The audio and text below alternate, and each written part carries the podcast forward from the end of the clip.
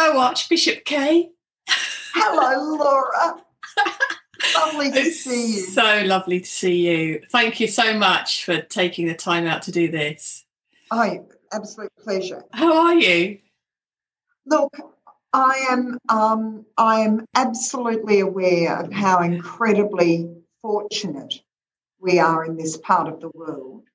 And day by day, when small things and niggly things happen, I think we should just get a little more sense of the blessings that we are enjoying, which are blessings which you want everybody to be enjoying, if that makes sense, which doesn't mean that people aren't blessed who are in different circumstances, but we are incredibly fortunate by our isolation, as it turns out. And in this part of the world, and in Western Australia in particular, and in the north of the country, Aboriginal communities, Indigenous communities locked down really quickly and really early. And so people went back onto home country, and that was just a really, really good move in Indigenous communities. And we are, by comparison to some parts of the world, there's a real sense, or I've had a real sense anyway, of Australian community as people who are actually pretty compliant about doing what is good for the whole. And while, you know, initial lockdowns were kind of tough and we were all in the same space as everybody else going, what might this mean? What might happen? What do we do? Closing churches tomorrow. Tomorrow, everyone, closing churches tomorrow. Zoom. I know how to spell that. And, you know, all of that stuff. So the digital world for the analogue community. But, and created, like everybody else, we have created and discovered a whole new group of people who want to connect online. And I notice now that there are a number of churches, not necessarily ours, although there may be one or two of ours, who are really working at creating online churches as well as streaming services and things like that. So it's a whole new world. So there's been so much change in the last 12 months. I'm Zooming you for starters. I know, which is just amazing. And I wasn't able to go, but about 3 weeks ago, a group of about 24 women, ordained women from across the diocese, went out for a meal with each other. And many were speaking of when you were here and getting together. And when I speak with the other bishops from other parts of Australia, we remain committed to working with lay and ordained women on getting back together and working out how to have their next gathering. It's amazing, isn't it, how you miss just contact. Like, I was chatting to my friend Dennis yesterday and we said, you know, when we're really busy, we don't want to do anything. And now we've got nothing to do. We want to do something. We're just going out of our minds with lack of stimulation and contact and just being able to be in another place, not just the house, because we're in our second lockdown. Yeah. It's the strangest experience. Yeah, with terrible, terrible numbers. You know, when we see the news, it's just devastating to think what's happening. Your remoteness has sort of saved you.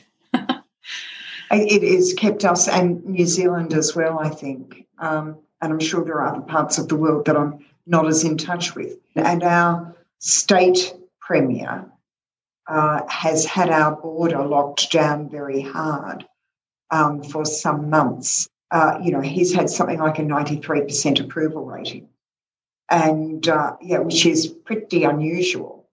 I keep, Laura, hearing and seeing the differences between some things like being able to go to a musical concert, being nourished by how people are nourished by music, and what's happening for artists in your kind of industry and, you know, musicians and actors and people in media, that it's a hugely, it must be so tough. I've no idea. It's devastating. Yeah, just for me personally, the last week or so, I've just said to a couple of friends, I just feel unemployable. And it's not because I'm unemployable, it's because I'm unemployed. And it's just devastating. My dad said to me the other day, one sentence to sum up your life. Well, that didn't go to plan. And that's kind of how it is. Yeah. It's just devastating. Yeah. So everyone's sort of scrabbling around trying to find their new normal. And that's good.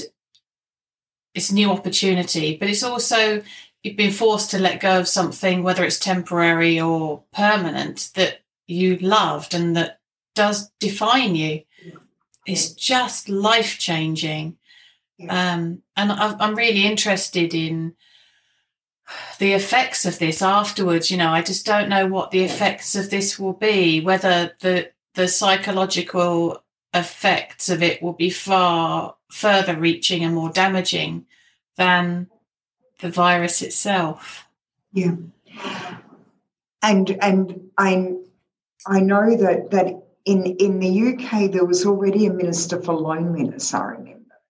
And I think that the issues of mental health and isolation, and as you say, life not only not going to plan, but actually not even being able to go, so what's the new plan? Because there's so little you can plan for at the moment.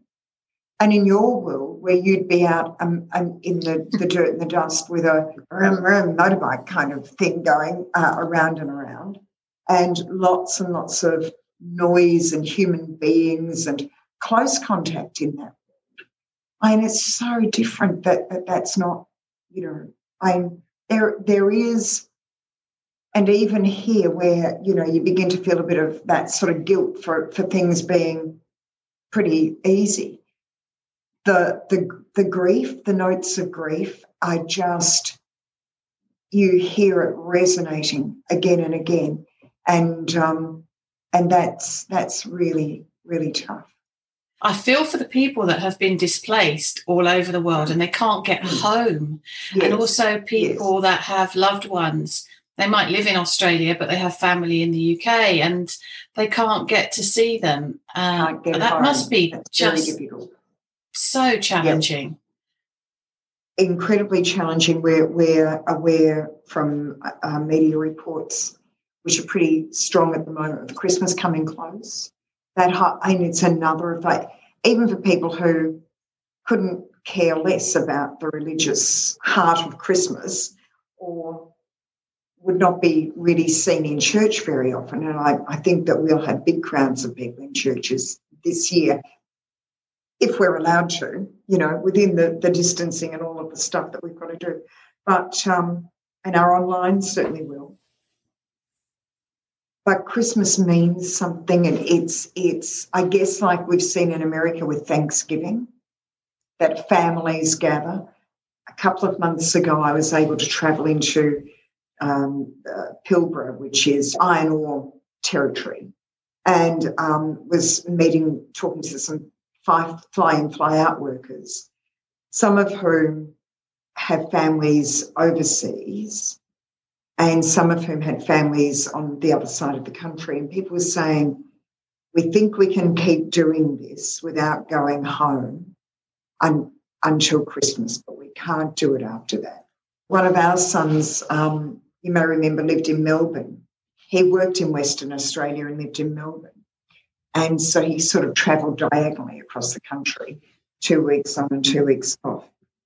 And he wasn't able to get back to Melbourne when the lockdown came, before then actually, and so his partner was over there. So they didn't see each other for 7 months and had to make some decisions about what it was they would do. So she's come back, you know, she's from WA, she's come back and they've kind of gone, okay, we're doing something else now with our life and with our plans, as you say.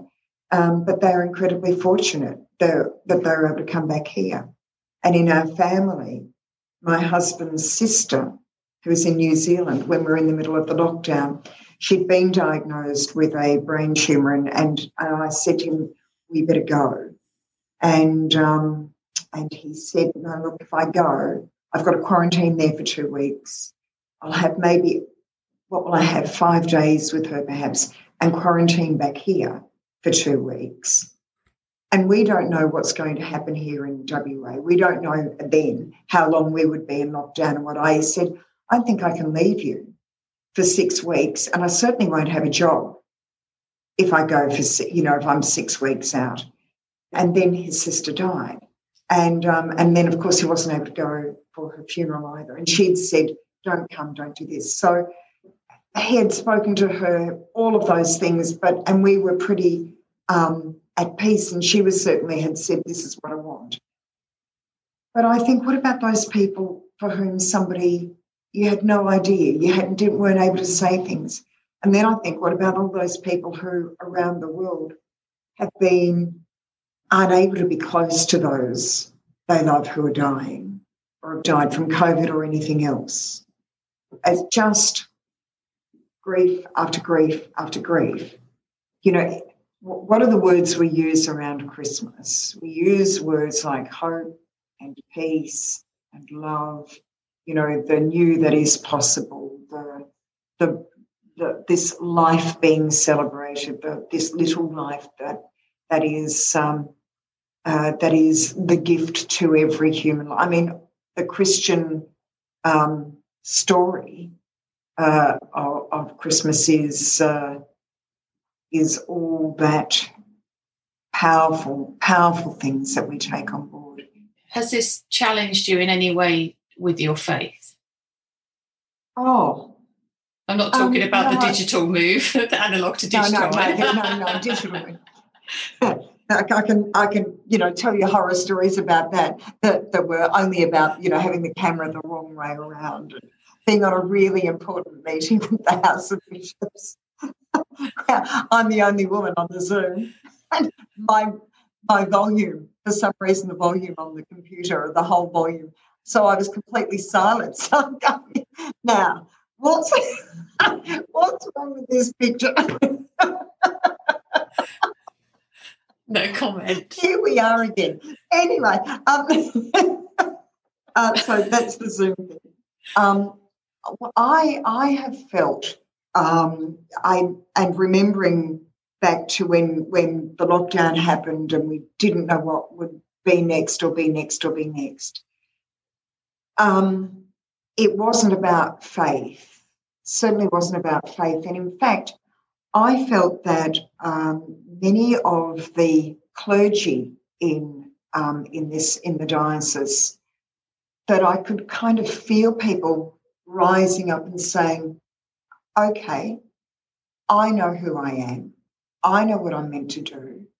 We know who we are, and in this community we will respond in this way, and in this community we'll respond in that way. So the heat got turned up, and people responded really, really wonderfully. In one of our parishes, the parish priest went out to. So Centrelink is our. It's your social support system, isn't it? Yeah, and he went off. There were huge lines because people were immediately stood down from work. And he put two chairs at the social distance from each other, and, you know, had the sanitizer and all of that sort of stuff. We weren't at masks at that point. And a little whiteboard that said, need a chat, and just sat. And so people came and sat down and talked. It was a really fantastic and simple response in the community. And so really wonderful things of that nature, where people went, how can I still be present? How can we still be present? So that was actually very affirming in terms of faith and the church in action. So faith in kind of going, how do we step up and into this space? How is God calling us to do that? How is God with us now? And how do we hold on to that and not feel let go of?